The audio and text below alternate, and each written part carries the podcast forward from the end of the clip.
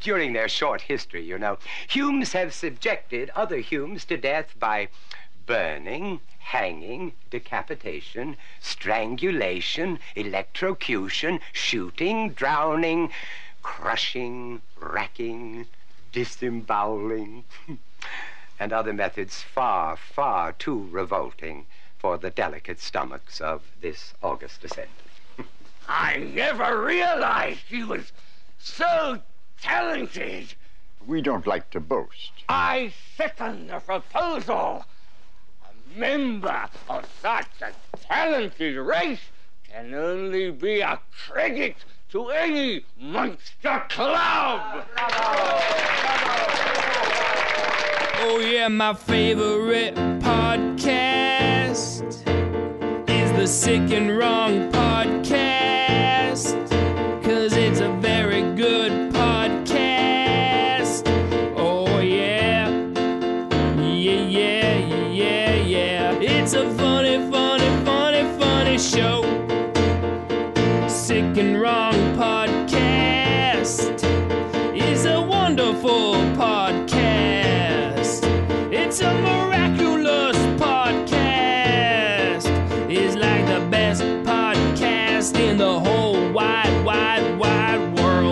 Good evening and welcome to Sick and Wrong, the world source for antisocial commentary. I'm one of your hosts, Steve Simon. And I'm your co host, Vincent Price. Happy Halloween, you daft cunts. You know, I'm glad you're here, Vincent Price. It's the it's the uh, Sick and Wrong's Halloween show, Spooktacular. That's right, I'm back from the dead. And I'm on Tinder and Grindr. I bet. Uh, I'm sure you're quite successful on that. It's a pretty good Vincent Price you got going on there, Harrison. Yeah, I, I can only do it for a little while, and then it just turns into Katharine Hepburn. Yeah, kind of. It, Yeah. kind of had that whole Yeah. uh, sort of. Uh, I, I mean, I, it's very difficult yeah, to it was- it was- I could see it being difficult to maintain for a whole hour. Yeah, it's hard. But you know, I think the visual was there. I think people at first were like, "Wow, Hmm. Vincent Price is on the show. it's amazing. What a talented guy." Yeah. Anyway, uh, happy Halloween there, uh, Harrison. It's a Halloween show going on. Uh, you know, I, I use the term spooktacular, but I'm, I'm worried. Is that a racist word? Yes. Okay. Yeah. All right. Well, The CIA doesn't like it either. All right. So, So- Mm-hmm. maybe, maybe we should uh, steer clear of that and, and just call it the Halloween show. Yeah. Uh, you got big Halloween plans uh, for the weekend?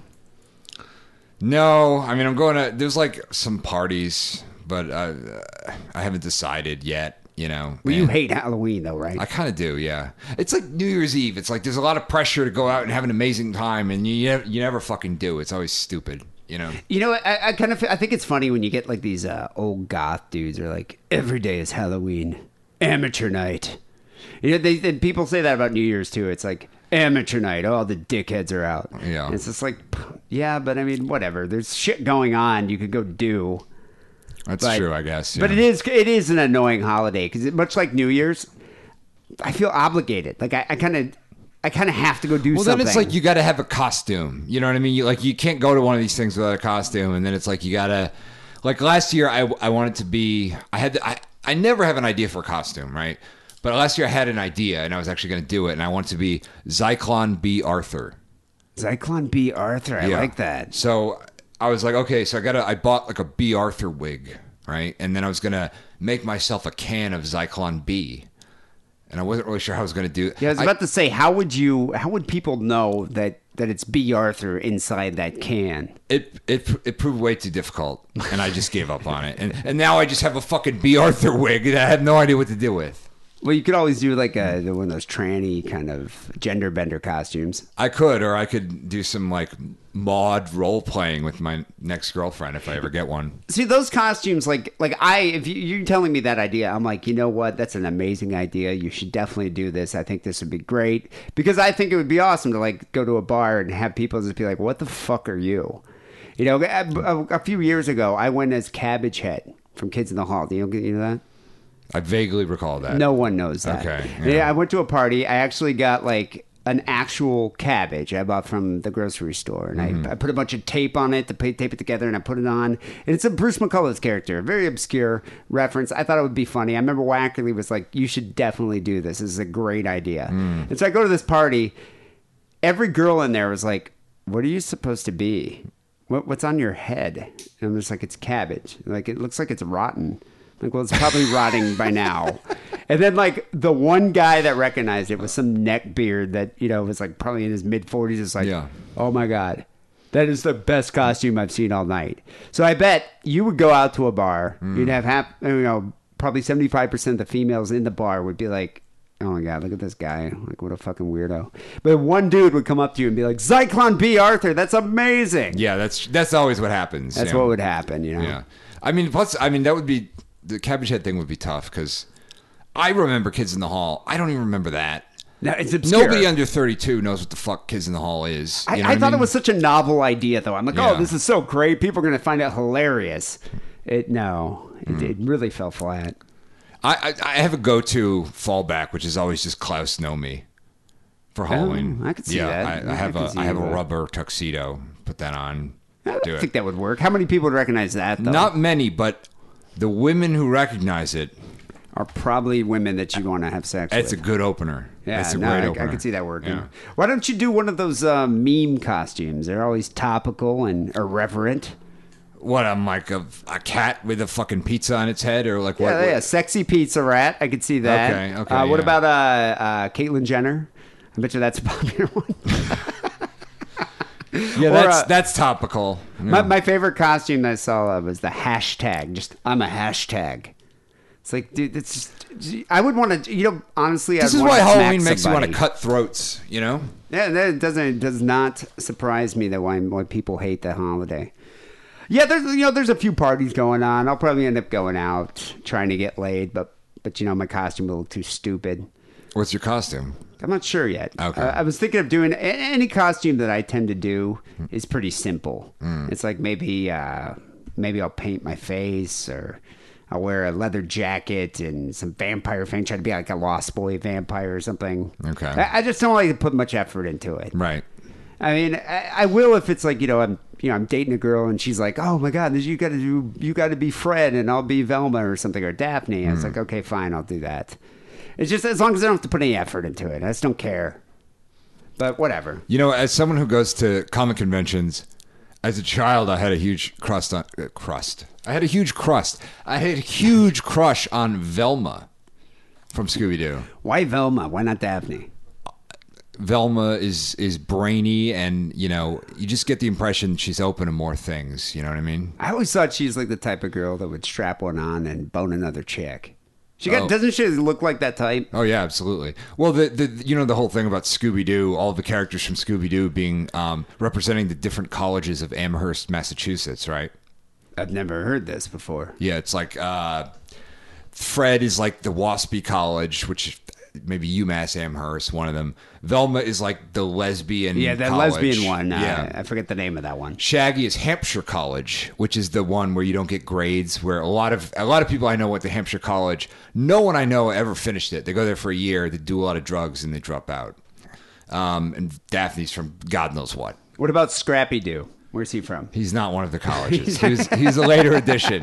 He was He's one of the junior colleges yeah, in the he was area. a shark jumping edition of a character. So. Wow, who? But who- anyway, but who came point- up with this? I don't know. It's like one of those urban legends. I never. It, I learned it before the internet was around. But the the weird thing is, so I go to you know I have to go to fucking comic conventions a lot because I do I write comics. Well, it's a and I networking to- yeah, yeah, yeah. And there's a lot of chicks dressed up like Velma, and I'm I'm just like I'm like Is that a fetish thing for you? Are you kind of yeah. I see them and I'm like I don't know what to do. You Have you ever? It kind of like stops me in my tracks. You know. So, It- uh, you're, are you into the comic, uh, the comic chicks? I mean, yeah. So, Yeah. have you ever had a girl that you're just like, you know, I'd be really into this if you put on a Velma costume? I'll be Scooby. I've never done that particular one. I've done things like that. But You've done other costumes, Yes. like costume characters that I would know, like an X Men or something. Yeah. Which Yeah. one? Wonder Woman. You wait. Who was Wonder Woman? The chick. Okay, all Yeah, right. That, that you would never be, know, Yeah, that would be you. horrific. that would be the most horrific Wonder Woman. You never know with Yeah. you. I mean, uh, true. by your story from you do never know. Yeah.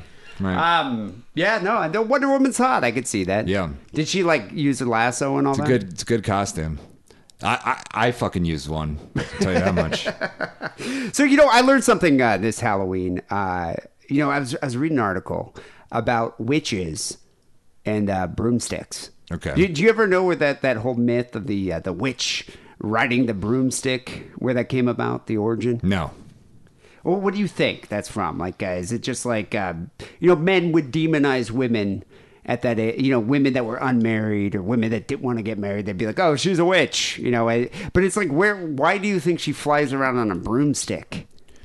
I don't know. They always have women like witches, female witches riding on weird objects. Like the Baba Yaga rides around on a f- mortar and pestle and flies around in the air on it. So I don't, I don't really know where all that shit comes yeah, from. and, and like the uh, Egyptian goddesses used to do, used to ride on shit too. Yeah, and it's always like common household items. You know what I mean? Well, you know what's interesting? The uh, the witch witches mounting and riding their broomsticks actually stems from the 17th century habit of women soaking and smothering or saturating their broom handles with hallucinogenic herbs before shoving it up their vaginas to absorb the opiates Oh my! through the thin membrane. Hmm. So I think they realized, like, you know, they could, you know, jab it in some psilocybin or something, and they would trip, like, I don't know, uh, two times faster if they just shoved up their pussy. Why don't they just show it up their ass? They could do that. They probably did that too. Because yeah, I know some chicks that you know Booty bumps. if you if you if they do cocaine, they they plug it right. They put it It's up a- their ass. a booty bump. Yeah, Yeah, no, it's- But you don't want to put it in your vagina because you'll get a fucking yeast infection. well, I think uh, I think the thing is the, these women were just not just doing that. I think they're probably masturbating with it. Okay. You know, they were probably putting it up as a phallic shaped object. They uh, Hmm. you know dip it in some. I mean, like like you wouldn't do that if you had a vagina. Sure, I know. I would. Yeah. I mean, if I was like a 17th century lady, you know, you can only have sex to procreate. It's like, you know, I got this broom, I have some psilocybin, I have a vagina. Hmm.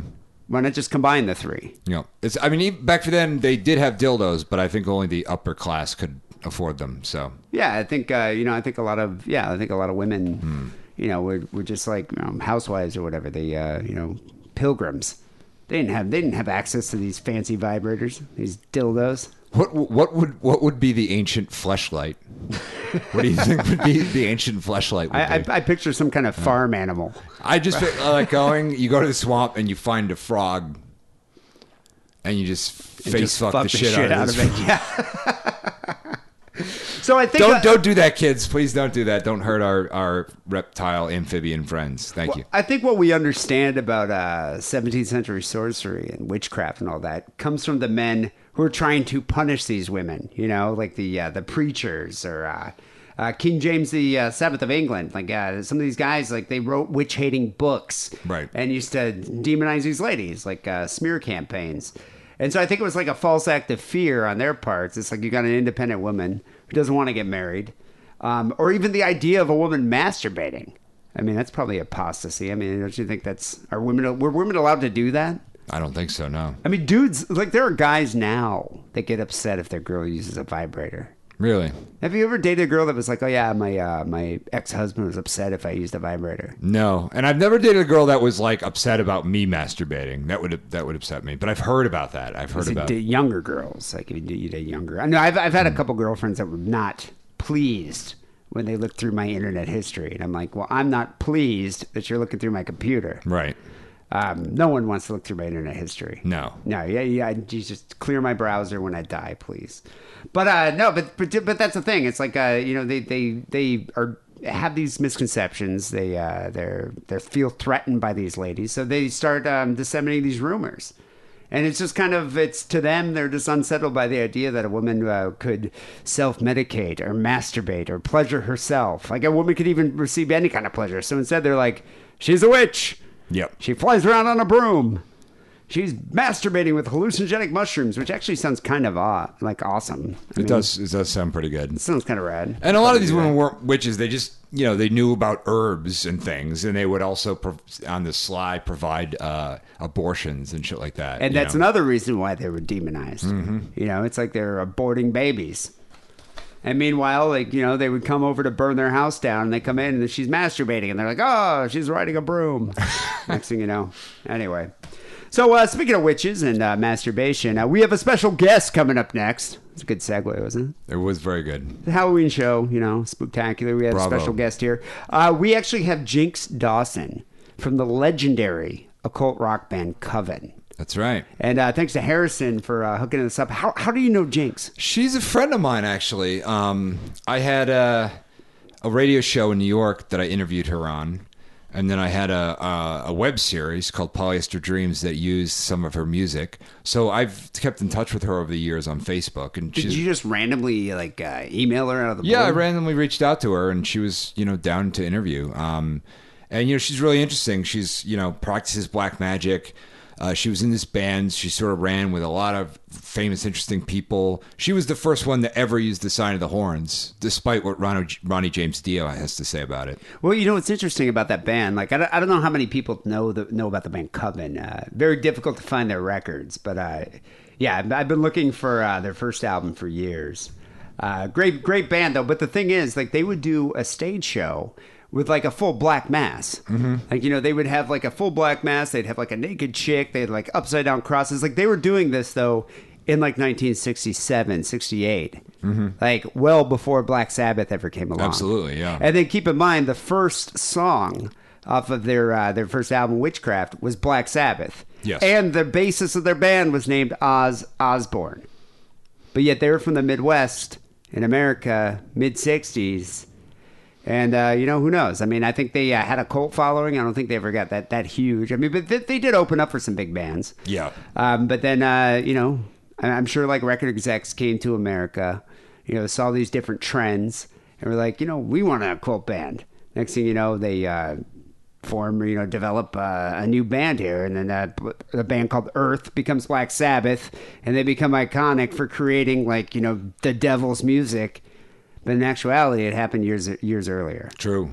So, um, but but a very influential band and a very awesome band. Absolutely. Yeah. So, um, and yeah. Jinx is uh she's still looks amazing to Yep. this day. It's kind of it's actually uncanny, almost like she may have actually made a deal with some demon. I think there was a Faustian pact going on here because uh, you know honestly, it's like back in the you can see pictures of her because there weren't too many videos of Coven. I mean, they they were like from the '60s. Yeah. Mm-hmm. but uh, you see pictures of her. She's beautiful. Like I mean, she kind of looked like uh, like a young Stevie Nicks.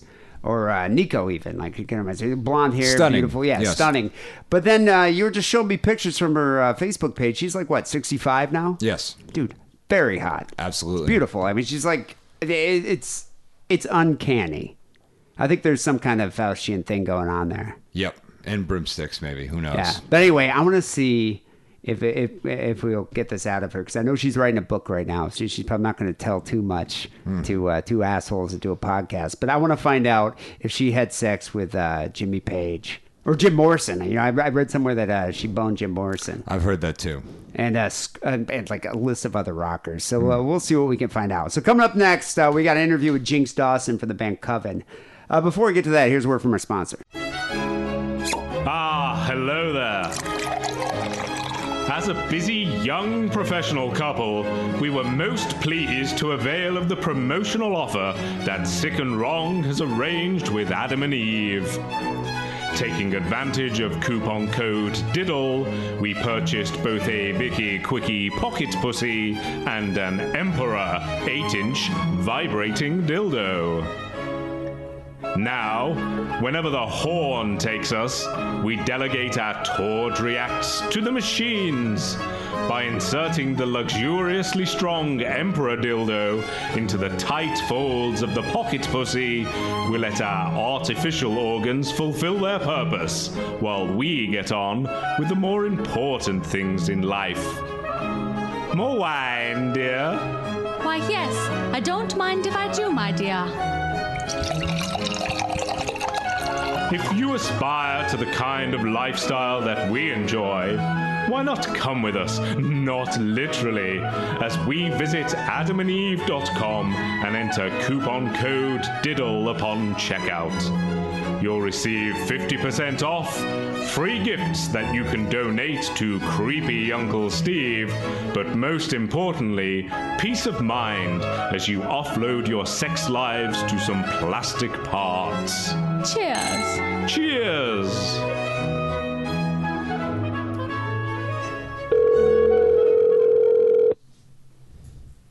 Sales.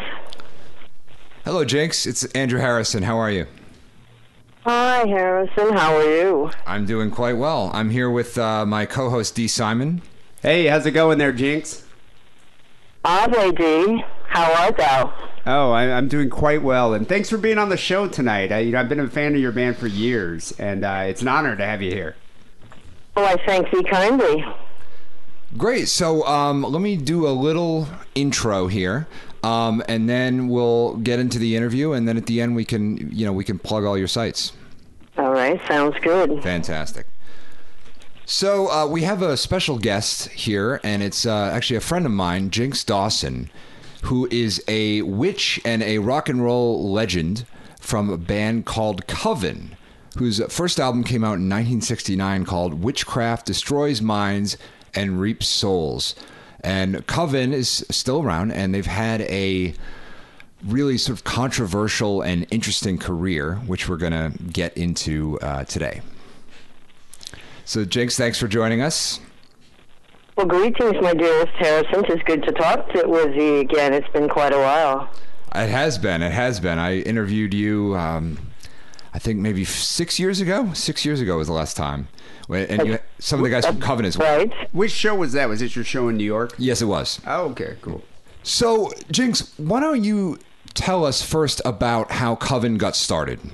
Wow, you want my whole book right now, don't you? How about uh, just a, a a summary? well, it will be in the book. Um, it, it, it is a long story, really. Um, I did know a few people that ended up being in the band uh, before I had played with them uh, somewhat before. Um, but actually, I decided to do a uh, an original band with original material, and um, my family, particularly my great aunts, were LHP, which means left hand path. And I always wanted to write songs about that, and that's pretty much how it started. With the band, you, would actually do, I mean, on the album, you do an entire Black Mass, and you used to do a Black Mass, perform a Black Mass live. And that actually got you into trouble in the poli- with the police. Was that in Chicago when that happened? Well, Chicago, pretty much, they were uh, pretty easy on us there. Um, we had to do a shortened version anyway on stage. We never did a 13 minute uh, mass like uh, it's on the album. But um, uh, we we did get in a lot of trouble at the um, we played the Detroit uh, Halloween Fest, and um, we we only got into four songs, and they said if we spoke English on stage that they would pull us off stage. And I decided to speak English. I was tired of speaking Latin on stage, so they pulled us off in the middle of the show and stopped the entire show and um, closed down the concert, which was at uh, a very big place in Detroit, and uh, thousands of people were said to go home. So that was that. Wow. So, so was was the band actually satanic? I mean, were members of the band satanic or practitioners of the of dark magic? Um, most of them were. We've had um, uh, changes of, of musicians over the years, and some weren't quite as happy with it. Um, uh, Steve Ross and Oz Osborne um, were uh, got into the left-hand path with me after I introduced it to them, and then we had uh, gotten a guitar player named Chris Nielsen in Chicago, and at first he was really gung ho, and just as the record was coming out. Um, he wanted to leave the band. He said that the occult was just way too much for him. And as you see on the album, as it sits now, there are only three people on the album. Originally, the album cover had his picture on there too, and there were four people on that on the album cover with the skull. And most people don't really know that. I actually I think you're the first ones I've told this information. And he left, but then he came back again, so he couldn't stay away, could he? You know, it, it kind of blows my mind that uh, that you guys came from the Midwest, which I mean, just so conservative. I don't think there are any other like occult rock acts at that time. So I mean, how are you perceived? Like, did, did people just freak out, or did you get a cult following? Not really, because we we weren't uh, we we went to Chicago uh, pretty quickly, and Chicago's fairly metropolitan, and and um, uh, they they were pretty accepting of us. Um, uh, but you know, sometimes you're right. They didn't really know what to think. A lot of our musician friends said, "Oh, why are you putting yourself in a box like this? You know, you don't want to do that. Don't you want to be famous?" And I said, I, I, "I would like to really do historic works on the subject matter." And um, so it it was a bit of a trying situation, but I I just felt that was the right thing to do at the time, and still. Well, it seems like in the in the late '60s, though, you guys were so much more ahead of your time because bands like you know all those heavy metal acts and Sabbath, you know, Black Sabbath started you know doing the same thing, but like five years, ten years later, and people thought it was really cool. Even though they were, I mean, Sabbath was controversial when they came out. Right. Well, sometimes you can be a little early, and some when you you know actually forge a path. The first one sometimes gets forgotten, and the second one that goes down the path is the one that is remembered. So uh, it's funny though. It seems like people have discovered us all over again, which is very interesting. Yeah, there does kind of seem to be a resurgence here, especially like I, I've seen Coven records reissued on vinyl. Definitely. Um, yeah, most of those are bootlegs, though. Um, bootleg copies, yeah. I know. I, I've, I've been looking for an original for years. So, but uh, so the one my my question is actually, um, did you because of your I guess satanic affiliation, were you involved with the Church of Satan or Anton LaVey or anything like that? No, we were never involved with um, that group. Uh, like I said, mostly mine came out of a secret society that was hiding in the Midwest, and my two great aunts were very involved in it, and um, they had a big mansion uh, where I pretty much grew up in that big mansion. And like I said, the whole interesting, very interesting story is in my book, which I am um, pretty close to finishing. And uh, it, it was involved with Masonic lodges too, and they had offshoot groups now, of course the Masonic Lodge, and, and, and that is, is is pretty tamed down. But back in those days, the secret societies were very, very strong. You lived in uh, I, I I think this was in the early '70s, if I remember correctly. You lived in a, a big house in L.A. Um, and sort of hung out with a lot of characters there, including Charles Bukowski. Did you ever have any run-ins with some of the occult set out there, like the Process Church of the Final Judgment or Kenneth Anger or anything like that? No, um, we didn't see we didn't see any of those people. They didn't show up at the house actually, um, which I was a bit surprised because I knew there were a few people out there, but it seemed like our group was pretty much the only one that was in the mu- music part of the industry and. Um, uh, we had a big house where every band came over there just to see what was going on because they heard we were doing rituals and you know that always interests rock musicians. Sympathy for the devil. Um, so, so did you play with a lot of uh, bands from that era? Like, which, which bands did you uh, actually perform with? Did you ever play with the Stones? With the Who? With the Stones. No, never played with the Stones, but I did go on tour with them as a guest. Um, and uh, uh, I was pretty close with Ahmet Ertegun, who was the president of Atlantic Records at the time, and I went on tour with them. Um, but we did play with Yardbirds, Oh, Vanilla nice. Fudge, uh, Frank Zappa, and the Mothers of Invention. Um, boy, MC5. Did you ever play with Iggy back then? Iggy and the Stooges? Oh yes, yes, many times. It was called the Stooges back then, um, and we played with Alice Cooper, which Alice Oh, Cooper wow. was the band back then, not uh, Vince. Vince was not Alice Cooper at that point. That was the name of the band. Um, we pretty much played with everybody that was back then um, on the Midwest circuit. Not much with the San Francisco bands, really. um, but yeah, we played with pretty much everyone. Wow, was uh, Alice Cooper doing all the satanic and like the, uh, the you know the satanic imagery up on stage at that time? No, when when we first started playing with Alice Cooper, they were more of uh, uh, transsexual type of bands, like you know what they what they called a tranny band back then. I don't think they like to call it that now, but uh, you know they dressed up as women and had makeup on, and um, kind of a garage band type of a situation, and. Um, we actually went out to California um, with Frank Zappa. He was so impressed with the band. Actually, we did a two-nighter, and he, of course, we were supposed to be the opener on the second night. He didn't. He didn't want us to open. He he wanted to open and get out of there because we got the bigger uh, applause. They, I don't- I don't know, Alan, Zappa didn't go over that well, so we went out to LA at the same time that Alice Cooper was kind of involved with him too, and Alice Cooper didn't even change to any kind of shock rock until after that. So I would say he was watching our show pretty close. yeah, he was probably into it. So, so it makes me wonder. Getting back to the Black Sabbath thing here, I'm, re- I'm really interested in this. So, you preceded Sabbath by quite a few years, and you even had uh, what was the first song on uh, Witchcraft was Black Sabbath. So, wh- how did you feel when all of a sudden, like this band, like you know, three or four years later, comes out with an album called Black Sabbath, and they were a blues band. Now they adopted the name Black Sabbath, and their lead singer's named Ozzy Osbourne. Well, at the time, we didn't really think very much of it. Bands were copying other bands at the time, and we, thought we were doing rather well, and we were getting, um, you know, certain accolades and getting really nice shows.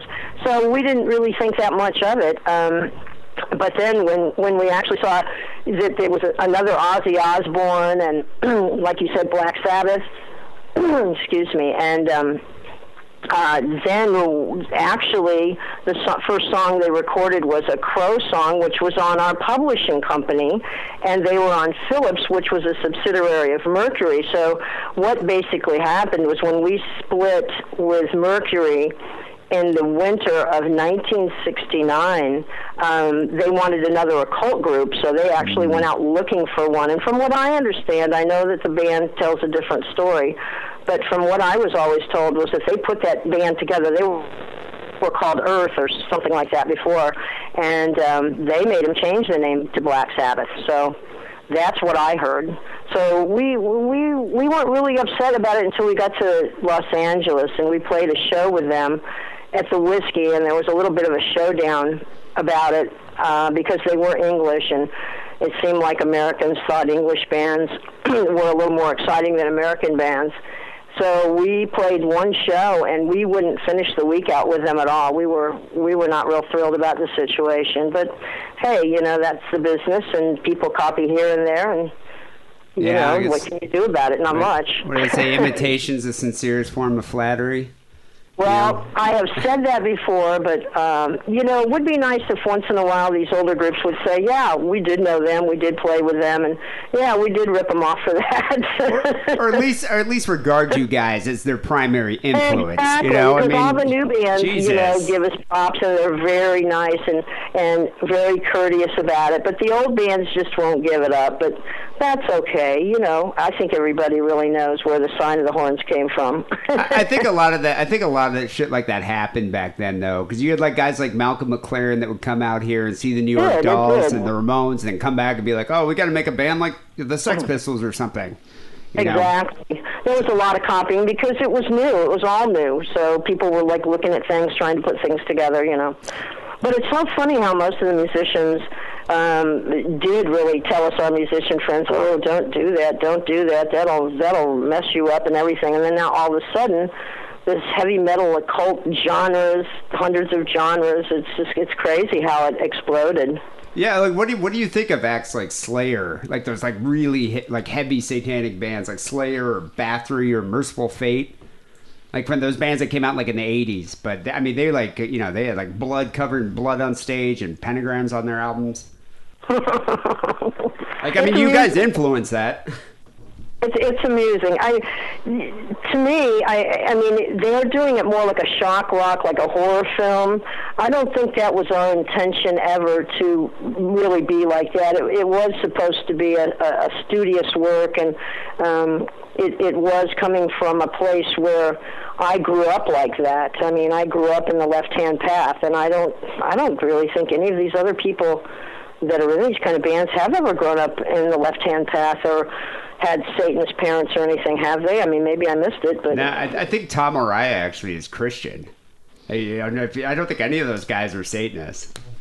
I don't. I don't think so either. And I mean, it's funny too. Like, look at Black Sabbath; they were right side up cross. I heard Ozzy's a Christian, something of the English Ch- England Church of England or something. And um, to me, that just isn't really the true situation. You know what I mean? It's like they really didn't know what they were doing. that's they- okay. They sold some records. Yeah, they People wanted to sell liked- some records. It sounds Yeah, you like. know, people like them, and that's okay. That's great. You know. What happened with you guys in Mercury Records? I'm sorry, I didn't hear that. What happened with Coven and, and Mercury Records, the split?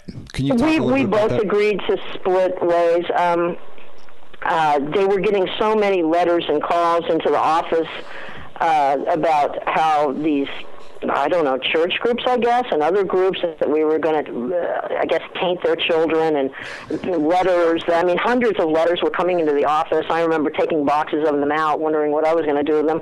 And um, uh, what happened was the album was pulled also because the Manson murders happened at that similar time that they pulled the album in late 69. They didn't actually pull it, but the, the record stores were made to sell it under the counter and they couldn't display it anymore. I mean, they were getting hassled by I don't know all sorts of groups, and then people were canceling our tours, and um, so we just decided that they weren't standing up for us enough. And we had played, like I said, with uh, Frank Zappa, and he said, "Oh, come on out, I'll sign you to Bizarre Records." So we just we left Chicago and just went on to Los Angeles in in 1970, early 1970. Wow. And then you did, and then after that, that's when you did uh, that the hit song "One Tin Soldier" for the movie Billy Jack, right?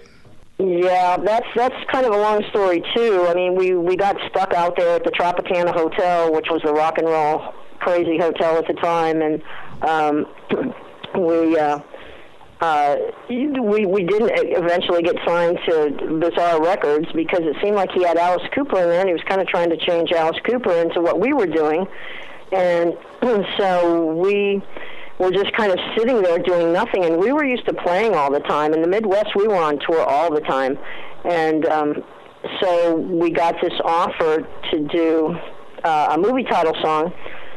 Actually, just my voice to do a movie title song. The rest of the band didn't play on the original soundtrack, and um, it was for some big money.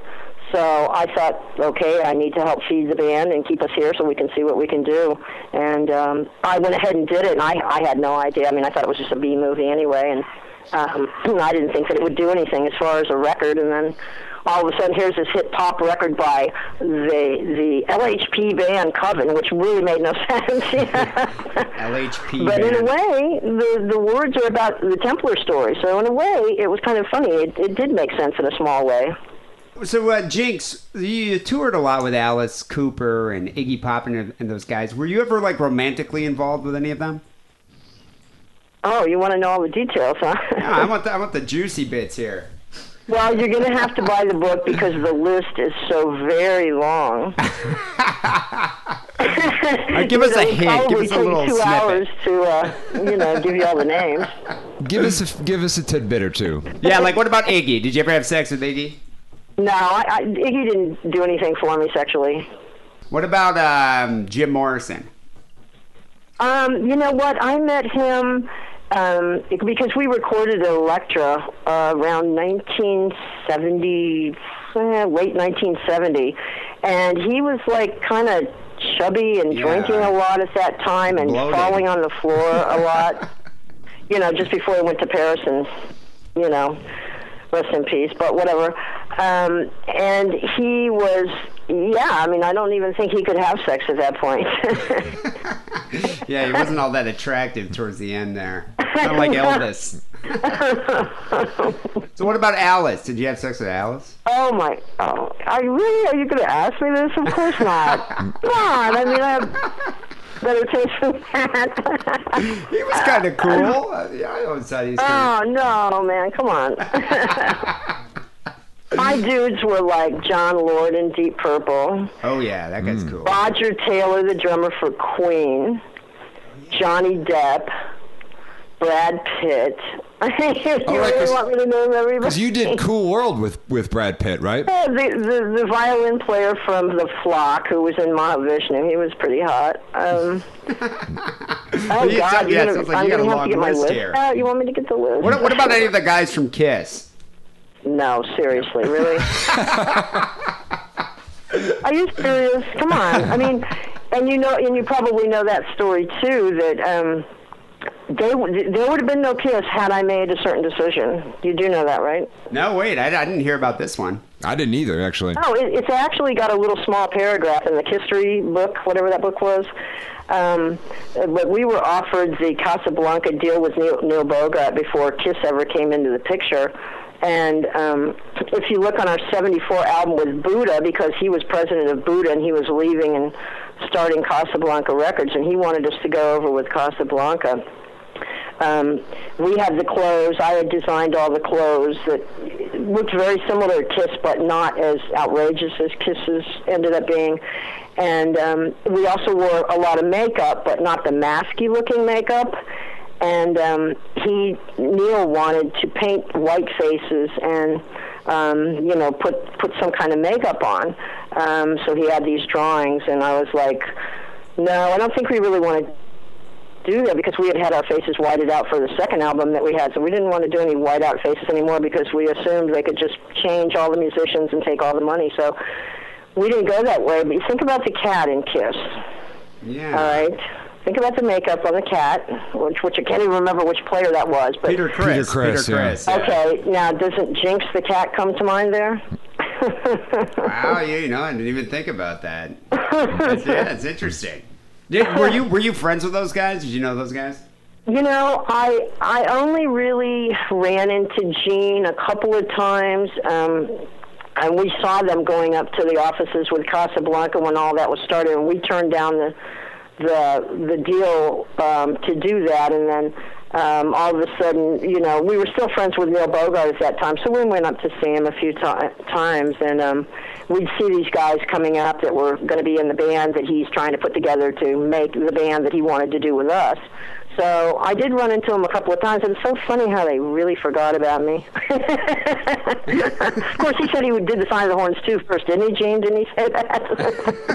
I think he did it. Didn't he do it third? I mean, it was me first, then it was Dio, then it was Gene Simmons, but I think there were some other ones in there too.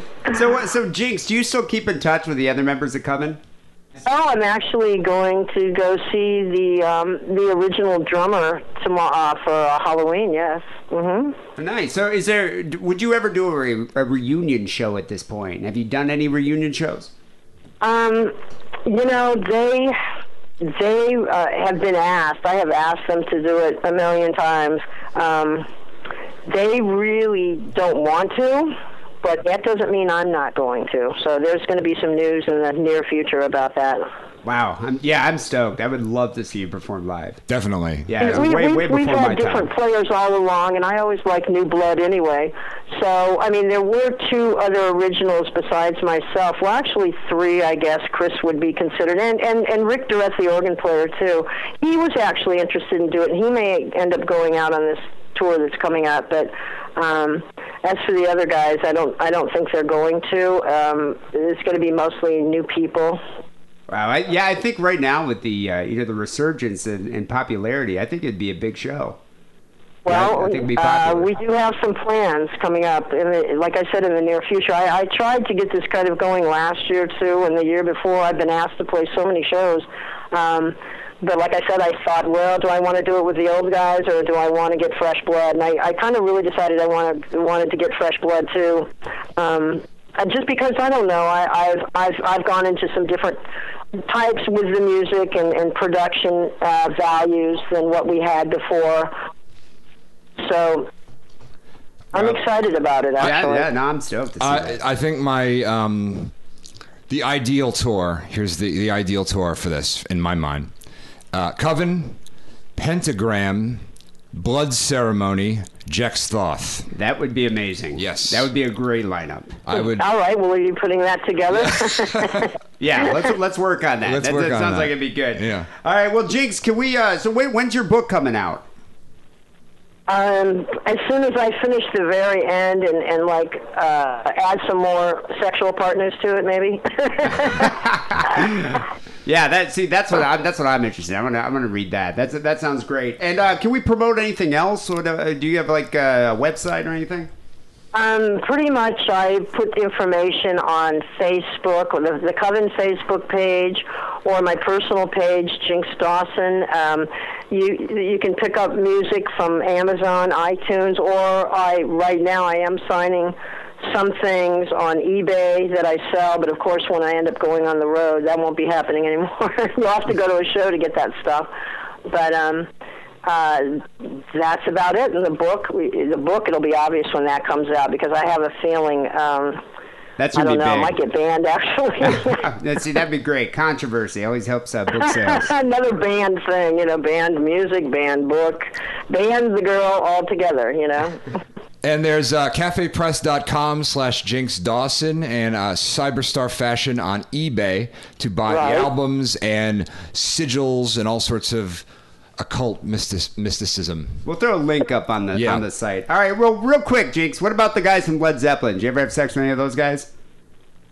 Wow. Jimmy Page. Oh boy.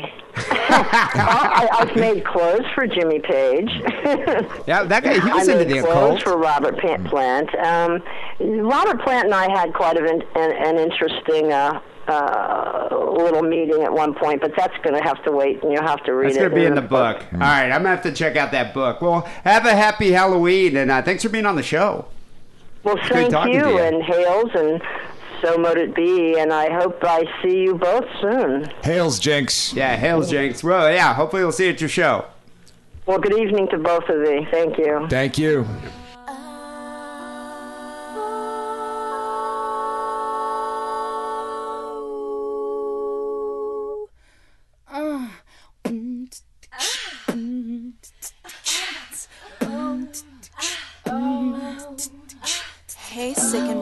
Want to add a little spice to your sex life? Go to adamandeve.com. You'll get 50% off your purchase, free shipping, two adult DVDs, and a product so sensual we can't even mention it on this podcast. No, no. Just type the coupon code DIDDLE upon checkout.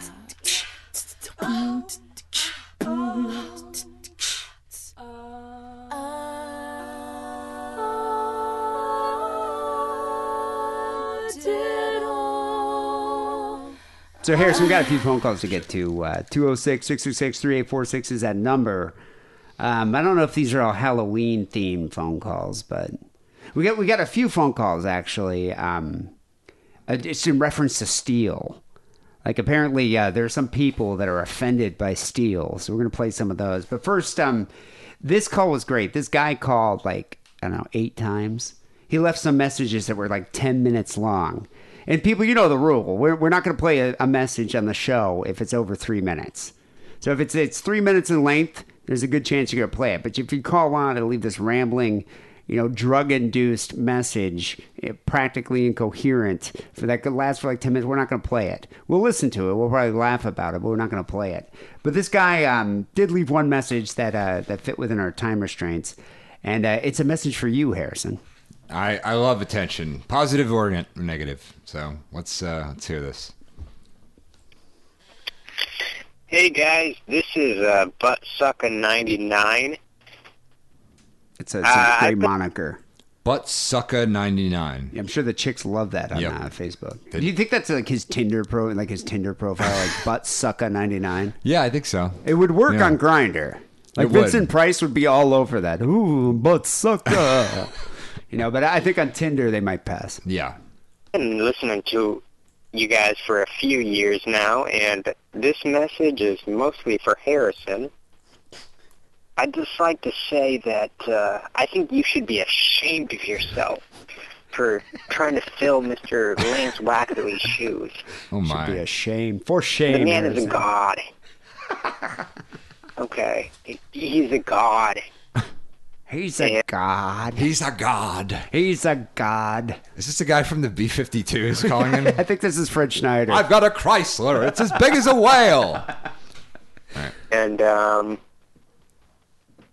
that's what I thought after listening to the first episode or two. But uh, you know what? After after a few more, I gotta say, um, I think I think you're a funny guy, Harrison. Okay. it's got to make you feel good. No. It does actually. It's that's nice. Some some yeah. validation. Yeah, a going little bit of now. It's nice. Validation. A little bit with a lot of pauses in there. You know, Yeah, well, but- pregnant pauses Yeah, for yeah. dramatic effect. No. I don't want you to get too cocky. Keep him in check. You're never gonna fill Mr. Lance Wackerly's shoes. Well, no, the man's a god. I think you got some potential, buddy. Okay? so I want you to keep going. I want keep you to trucking. keep going because I think you're a funny guy. But if you ever, God you ever think you can fool Mr. Lance Wackerly's shoes, you should be ashamed of yourself. The man is a god. And so uh, it goes on like Yeah, this for the next pretty like much. five minutes or something. Back and forth, yeah. Of, of him being like, I like you, but you're no Lance Wackerly. The man's a god. Hmm. You know, I'm not disagreeing with that. Wackerly is godlike in many ways. Um, but I think you found yourself a He new is manager worshipped here. by uh, a lot of people in Indonesia, from what I hear. I, I think Yeah. this guy probably Yeah. Hmm. has a Wackerly shrine covered in ejaculate. Well, I mean, I'll say to this guy what my you know first stepmother said to me that look, I'm not here to replace your mother. I'm just here to fuck your father and eventually take half of his money. Wait a second. I thought you told me it said she said if it feels like more than two fingers, it's probably a dick. She said that too. Ah, okay, she had a lot right. of really helpful advice for me. That's great. No, but you know, you bring up an interesting point, a few other people called in. You know, Harrison's not a replacement for Wackerly. Wackerly quit the show because he didn't want to do it anymore. So either the show ends or we start a new thing. It's this is a new thing, mm-hmm. and I, I think it's working. It's fun.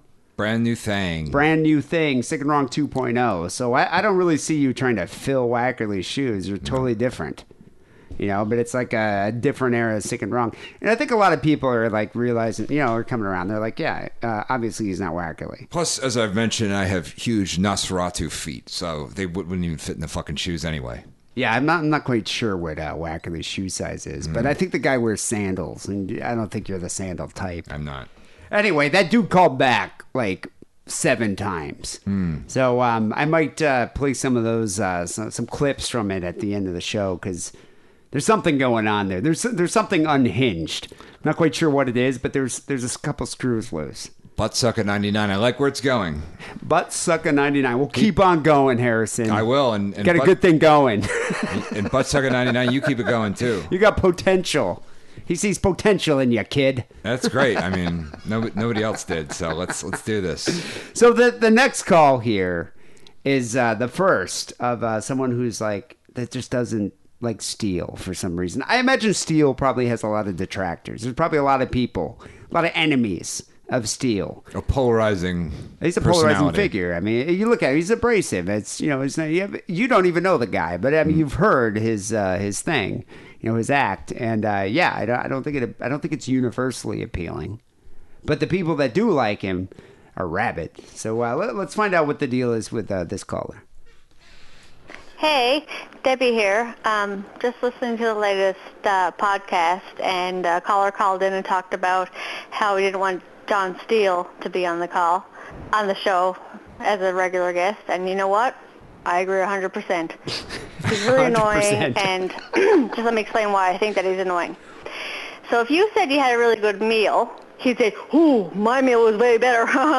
if you said you did a really big poo, he'd say, "Did a really big poo." It's a hell It's of an always about impression. comparison. Not liking them. Miss Wackerly, but Harrison, you're pretty good. Keep it sick, keep it wrong. Bye. Wow, you got two fans Pretty, now. pretty good. You're pretty good. You're not Wackerly, but Yeah. you're pretty good. I can like live that, with I like that Steele impression. That's not my st- my Steele impression. Would be like, oh, you took a big poo. Well, look at my poo. Absolutely, it's bigger. Like like Steele like uses the term absolutely. Yeah. Um, but I don't, I don't see Steele as being like a you know like it's like brinksmanship. I don't think he's like trying to one up people. Steele's an interesting guy. He's like uh, you know he's got a lot of weird stories, but I don't think he's like in competition with somebody.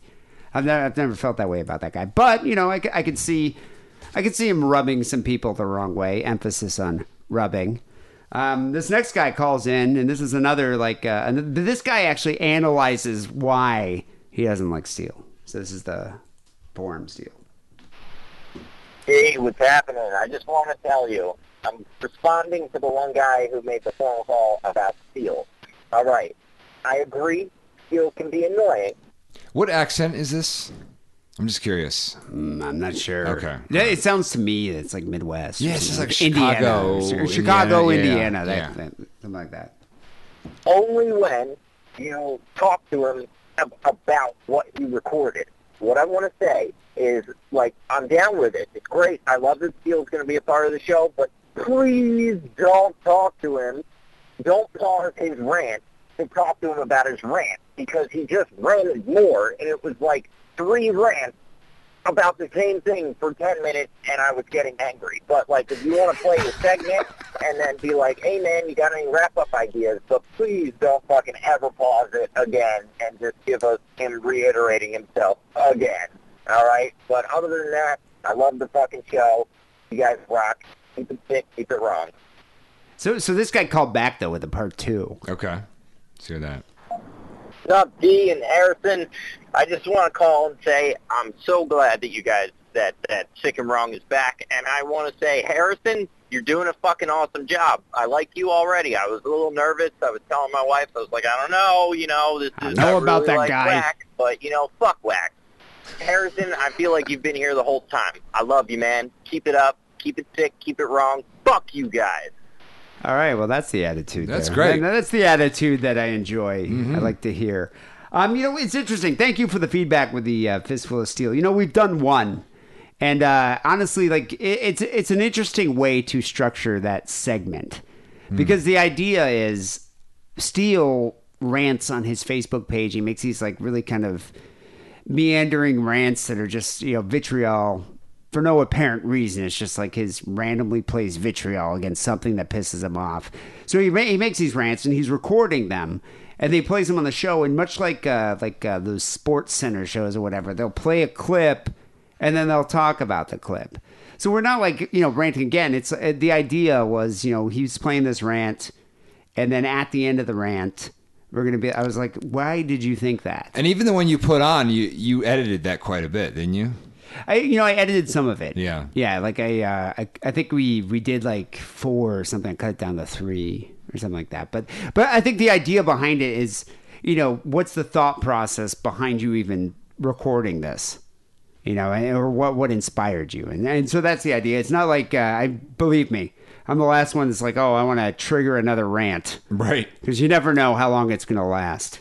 And we're all about uh, we're all about time here, continuity. Um, but anyway, thank you for the feedback. And uh, yeah, Steele's going to be back next week, so uh, you guys can suck it.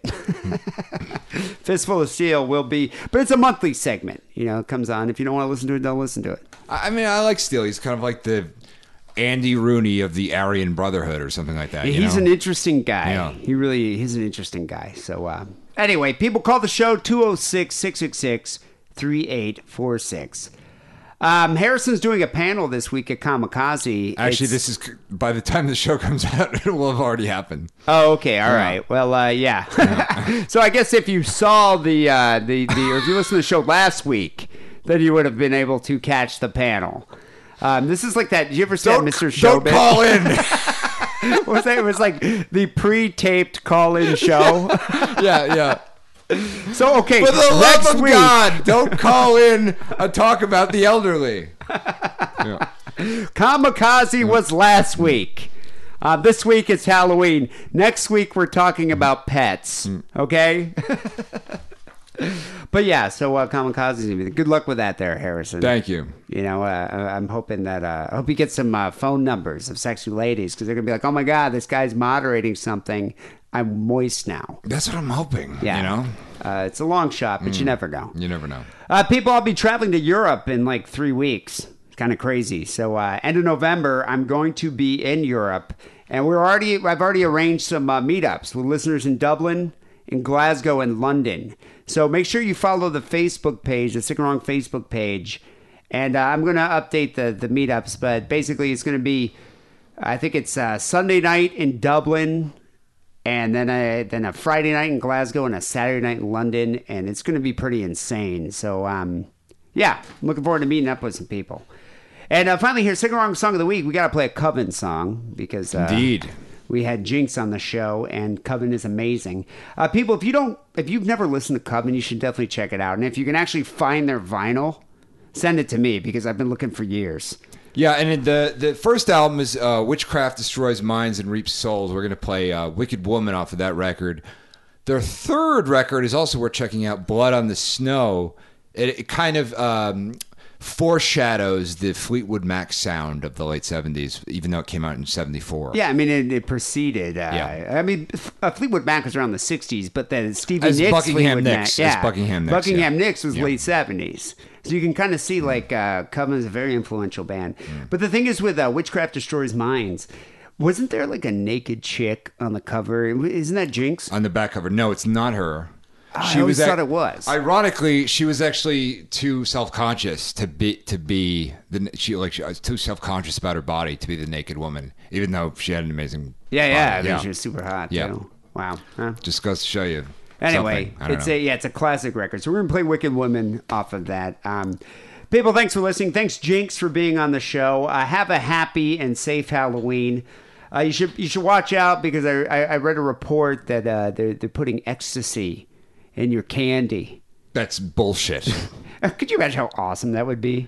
Yeah, I mean that would be awesome. And it's like, who's going to waste the money? You have some ecstasy, you're going to give it to Twenty kids? bucks a pill. I, I don't want to give. You know what I mean? I don't even give candy to kids. I don't want to give them my drugs. Yeah, no, wants it to just do makes that? no It's sense. insane. That's but crazy. I read this and like someone actually, I think it's like a police department, like Mississippi, Mhm. like posted that, and I was like, that would be like the best trick or treating experience of my life. It'd be great. It'd be great. So Mm. hey, maybe maybe uh, go trick or treat and you'll get some uh, ecstasy. It'll be a, a, a pretty rad Halloween. Anyway, people, we'll be back next week with uh, episode 506. Uh, until then, take it sleazy.